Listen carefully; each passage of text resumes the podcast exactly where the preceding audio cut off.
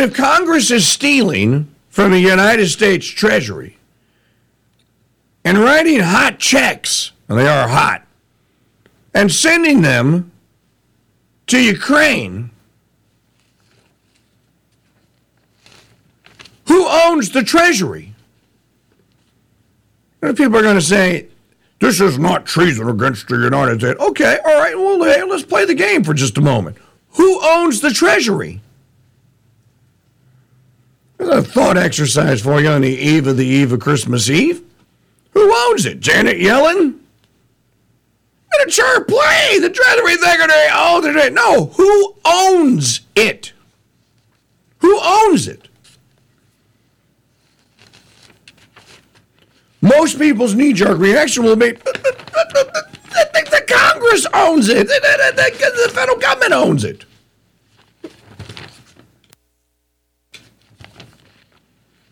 Do they own it or do they supervise it? Do they own it or do they manage it? Here, how is the Treasury brought about? This could be fun on Christmas Eve. It's Constitution for Dummies. If you word search the U.S. Constitution for treasurer,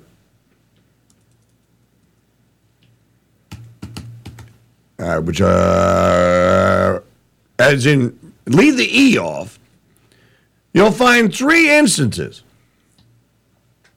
Article 1, Section 6 Senators and representatives shall receive compensation for their services to be ascertained by law and paid out of the Treasury of the United States. There's one. Two, Article 1, Section 9 no money shall be drawn from the Treasury Okay, so the Treasury is a real thing, all right? But in consequence of appropriations made by law. Now, Sassy with Massie is making the case that no such appropriation was made, and so did Senator Rand Paul. No appropriation was made for the 1.7 trill. Isn't that what Paul said two days ago? It's illegal, he said. This is not an appropriation. No money shall be drawn from the Treasury, but in consequence of appropriations made by law. And a regular statement and account of the receipts and expenditures of all public money shall be published from time to time. Now, that sounds to me like whoever can make this withdrawal from this thing called the Treasury has to do so in accordance with the law. Well, what law are they referring to? Article 1, Section 1. All bills for raising revenue and expenditures originate in the House of Representatives, but they can get, I'm paraphrasing, they can be concurred upon by the Senate. So let's go back to the question who owns the Treasury then? It doesn't sound like Congress owns it. Because if it did, then couldn't it just change the law? When the Constitution says, but in consequences of appropriations made by law, what law is it referring to? It's obviously referring to law made under the enumerated powers of this thing called the Constitution. So again, that doesn't sound like Congress owns the Treasury. Sounds like it, it has access to it. And then the third reference is in Article 1, Section 10. No state shall, without the consent of Congress, lay any, any impost or duties or imports or exports, except may, what may be absolutely necessary for executing its inspection laws and the net produce of all duties and imposts. Now, listen to this laid by any state on imports or exports shall be for the use of the Treasury of the United States. And all such laws shall be subject to the revision and control of the Congress. Okay, so again, it sounds to me like this thing called the Treasury only exists because there's this thing called the Constitution. You with me so far? The Constitution only exists because there are these things called the states who chose to ratify said Constitution. So who owns the Treasury then? Well, I think that the the de jure answer may not be the de facto one today, but the de jure answer is the states.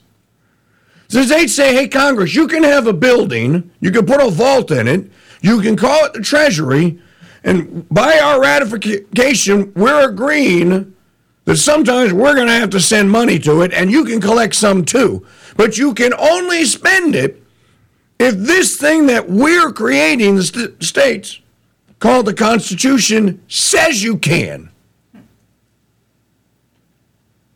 Interesting.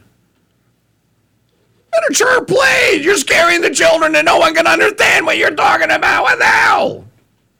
Dude, this is Constitution for dummies here. So, let's go back to the, uh, uh, uh, to, to the beginning. You say it's not treason, as Julie Kelly says that they're traitors. But they just raided this treasury without an appropriation, invited a foreign leader in who we do not have negotiated treaties that we have to serve. What about NATO? They're not in NATO. And just showered him with money from said treasury and made future promises on it. Sounds to me like they just stole. Well, if you steal from the treasury, and the treasury is, what does the preamble say? To provide for the common defense, promote the general welfare, provide for the common defense. Sounds to me like you just made war on them. This is a stronger case against the people who voted for this than any of the charges against Trump for impeachment. I think I could try these clowns and win. So those of you that are going, nah, nah, nah, nah, nah, it's not treason, okay, well you tell me what it is then. They're just being, they're just being idiots. They're being criminal. But wait a minute. Who owns the Treasury, and how do you get money out of it? You know, this. I'm glad some of you are so corrected correctors and smarties and led us down this path. How many of you remember a guy named Spiro T. Agnew? Anybody remember? That's not a name you're going to get on Christmas Eve, on the eve of the eve of Christmas Eve very often. How many of you remember Spiro T. Agnew? Time starts now. Roger, best of luck.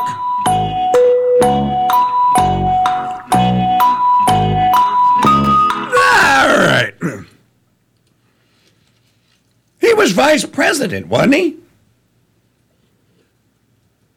Miniature plane. What does this have to do with the 23 degree temperatures in Mandeville? We're all freezing to death. Spiro T. Agnew was Nixon's vice president. All right, class. What happened to Spiro Agnew? Why did Gerald Ford become vice president? Interesting question. Well, because Spiro T. Agnew quit. Why did Agnew quit? Anybody know? Well, I believe that the charge that they were going to get him on was it's either tax evasion or what's the other one? There's tax evasion and there's tax uh, avoidance. They were going to get him on tax evasion. But, but what was it that they were saying that Spiro T. Agnew did at the time? He defrauded the U.S. Treasury. He committed fraud against the Treasury. Pretty sure that guy went to jail. Now, he wasn't accused of treason because they knew that if they did, Nixon would pardon him. But they probably made some backroom deal. They said, look, you got to surrender Agnew. And yeah, we're going to try him. And yeah, he's going to jail. But he ain't going to jail for treason. Let's go back to Julie Kelly. I think I have demonstrated that robbing from the Treasury is is treason. It's good enough definition for me. And, and, by, and since you can get the death penalty for it, I really like it when we're talking about Democrats and Republicans.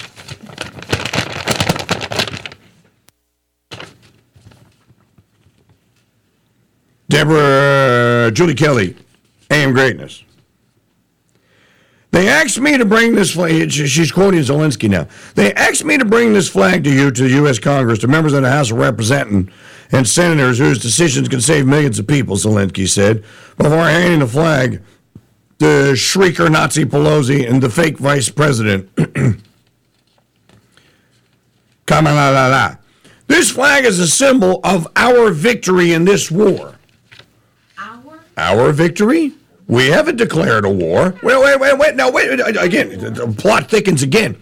Wait a minute. Wait a minute. Wait a minute. Wait, wait, wait. The United States has a thing called Article 1, Section 8, and it says only Congress can declare wars. Frodo. So, how can we have a victory in our war? The plot thickens. Julie Kelly. But even more telling, sickening, was the same image, was the image in the same photo of a House staffer wearing a black face mask, standing silently, eyes cast downward, behind a tri-folded American flag in a shadow box as the celebration ensued. The unintentional contrast said it all. Our once thriving and free country is slowly dying at the hands of frauds, crooks, and cowards. And they're not even trying to hide it from us anymore. They are flaunting it after two decades of gradually amassing power and control under the ruse of national security. The ruling class is exercising that power in a ruthless way. Now let's go back to Kelly Conlon and the facial recognition software. In my Substack yesterday, I, I asked the question Miss Conlon was not alone when the facial recognition spotted her and then it seems to me that the security guards at Madison Square Garden tell her she couldn't go in. At least according to the guy who employs her, that's against the law. He's he's, he's suing them. It, it, but let's just fast forward a moment here.